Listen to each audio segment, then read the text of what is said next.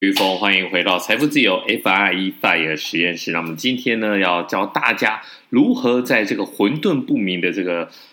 市况里面来找一下，说到底我们要在哪个方向可以来进行一个投资？那么其实呢，很多的朋友很喜欢这个纯金融股，其实我也知道。那我们之前也有讨论过几个金融股的问题。那么关于金融股呢，其实有很多很多人就讲说啊，你们这个金融股呢是死多头啊，金融股的存股等到说现在就大家觉得哎不错的时候再来存，已经是一个北风北了。等于说呢，你这存下去的时候呢，你就存在这个股价的高点。那么股价的高点，接下来面对的当然就是往。下下跌。那么今年呢，在这个联总会不停升息的情况之下呢，其实台湾央行也有跟进升息。可惜啊，台湾央行升息呢只有半码。那么升息之后的美国联邦利率呢是来到了三趴到三点二五趴之间。那么台湾的重贴现率还有担保放款的融通利率及短期融通利率分别来到了。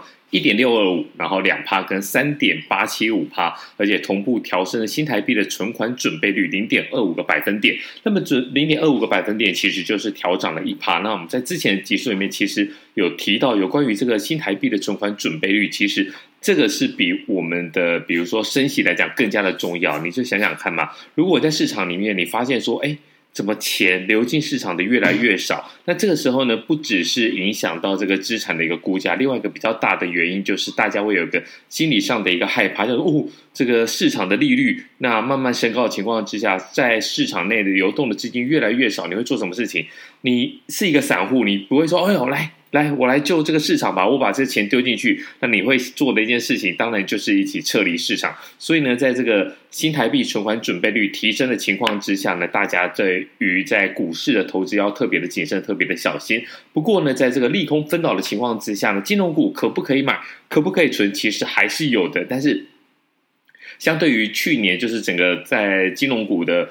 方面，每个金控可以说是，不管是做银行的，不管是做寿险的，不管是做这个呃证券的，元大金控这些，每个都是赚得盆满盆满啊！所以呢，在过去比较高的基期的情况之下呢，今年你会觉得说，哇，感觉上所有的消息都是坏消息。但是呢，小峰要告诉大家，行情就是在绝望中慢慢的涨涨出来的。所以呢，在过去呢，我们觉得说，哇，金融股好像没有。看不到未来，没有希望。但是呢，如果在升息的过程当中呢，我们要找什么？要找有利于银行的金融类股。就是我们刚才讲的金控有几个部分嘛，有做银行的，有做人寿保险的，有做证券的。那这个时候在升息的时候呢，其实就有一个利差出来。那么在对银行端来讲的话，哎。我这个升息，我拿到的资金成本其实差不了太多，但是呢，我拿出去放贷，尤其是这种房贷利率、房贷的利利利息来讲的话，它这一收呢，至少二十年起跳，最多收到三十年、四十年。所以呢，对于这些银银行为主体的金融类股来讲，升息其实是有很大很大的一个优势。但是呢，诶，在 这个央行宣布升息的第二天呢，其实。股价表现并不好啦，那大家认为说，哎，这个是不是有机会来升呢？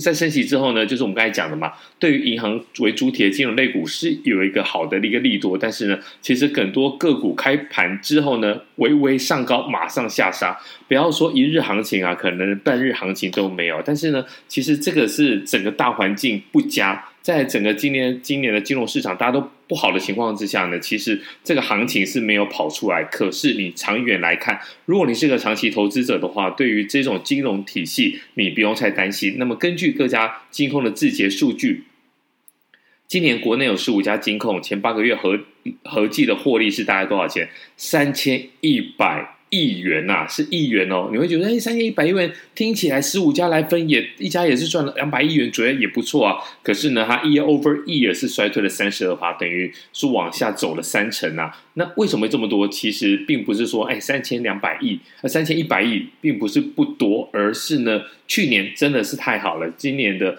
呃，金融业的利空也比去年还要多嘛。乌俄战争，然后呢，有一些金控公司其实它有提列呆账，就是等于就是曝险在这地方爆炸了。然后再来是防疫保单的理赔也超出了预期。那么我们就稍微讲一下防疫保单。其实当初呢，大概就是有一种呃，你做我也跟着做啊。其实大家没有去考虑说后续到底可不可以拿来，可不可以带来这么多的利益，甚至呢，你很难想象说这些。保险公司竟然没有去算说，如果呢这个曝险到一定的程度之后呢，公司会不会受不了？但是呢，在这个金融市场里面，大家都说啊，你是散户，你比较笨。但是这个防疫保单也证明了一件事情，就是机构法人并不会说比你聪明啊。但是防疫保单的这一个理赔超出预期，大概什么时候会？走到一个结束呢，其实我就来看明年，明年的第一季大概差不多了，就是该理赔的理赔完了，然后呢，到第二季该认列的认列完了，所以呢，这些金控公司有关于这个防疫保单的一些理赔的状况，大概到明年第二季，我相信。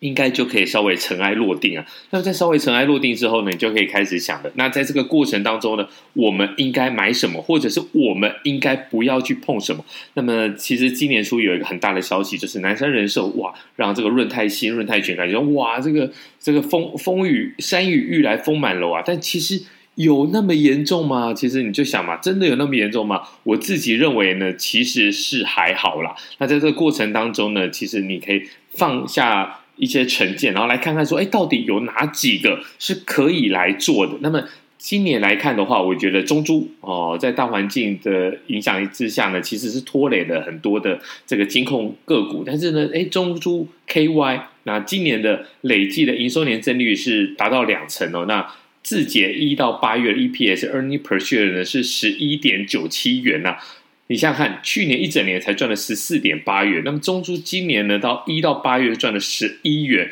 十一点九七就可以算十二元嘛，所以要超突破去年全年，就是二零二二年的全年，要对比二零二一年的全年，我相信应该还是没有问题啊，还是会有一些正面的一个状况。那彰银、台企银、第一金、中信金、华南金、永丰金、远东银跟台信金，其实表现都还不错啊，这几个都是一个正。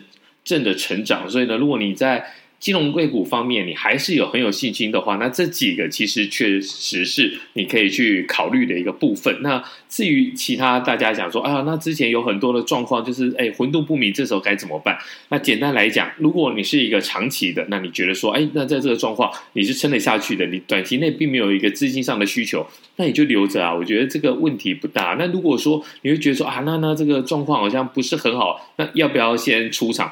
问题是你要想，你这时候出场其实很有可能卖在阿台股，尤其是你看富邦金，那富邦金的状况是比较混沌不明的，但是呢，其实它的股价已经来到了一个接近甜蜜点了。如果再往下来看的话，应该是有机会来比较好的一个获获利，或者是说你这时候出手比较有更多获利的一个机会啊。所以大家就是边走边看。那么在中珠、彰银、台信银。第一金、中信金、华南金、永丰金跟远东银、台信金这几个来讲，其实你去算他们的今年一到八月，然后他赚的 E T E P S earning per share 占比去年，那我们刚才讲的中珠其实已经做到八成哦。那么彰银更多，彰银是做到了八成五啊。所以呢，第四季只要不要太大的一个变变动，那么做到超过去年应该是没有问题。那台企银呢，其实已经超过了，就是今年赚了零点七八元。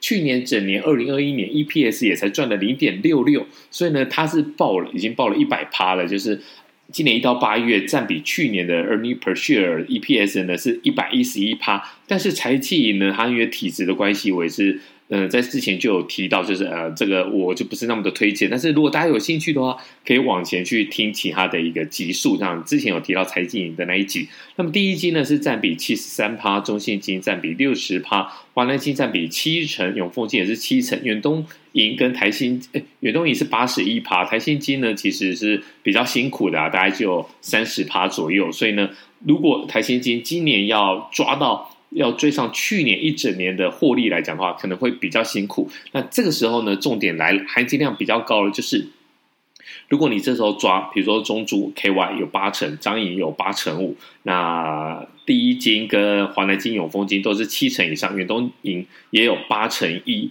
那这个你可以确保说，你今年赚的不会不比不会比去年少。那等到明年，金融股就是有一个。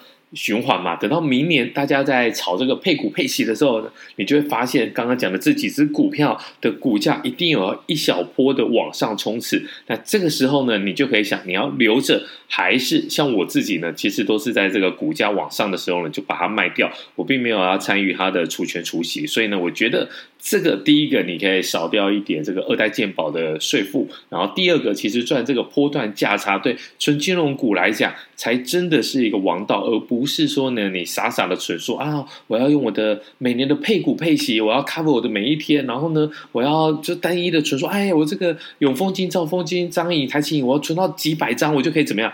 其实这都是浪费啊！你有那么多的资金，但你却把它放在同一档个股上面，那等于就是你把这个风险分散的。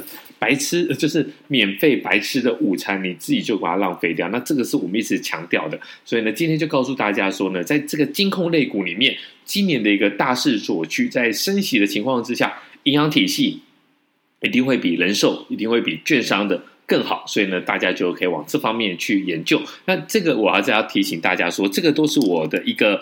分享并不是一个投资建议啊，所以你赚的钱你也不用特地来说，哎，这个峰哥我赚的钱，谢谢谢谢，这个千万不用也不必要。那你有你赔的钱，那你也不要来找我。就是其实这 do your own research，那也好好的来把钱赚起来。那希望大家都可以发大财，那也可以赶快达到财富自由。那今天这一期就先讲到这里，欢迎大家有问题在下面留言，然后也给我们一个五星评论。我们下一集再见喽，拜。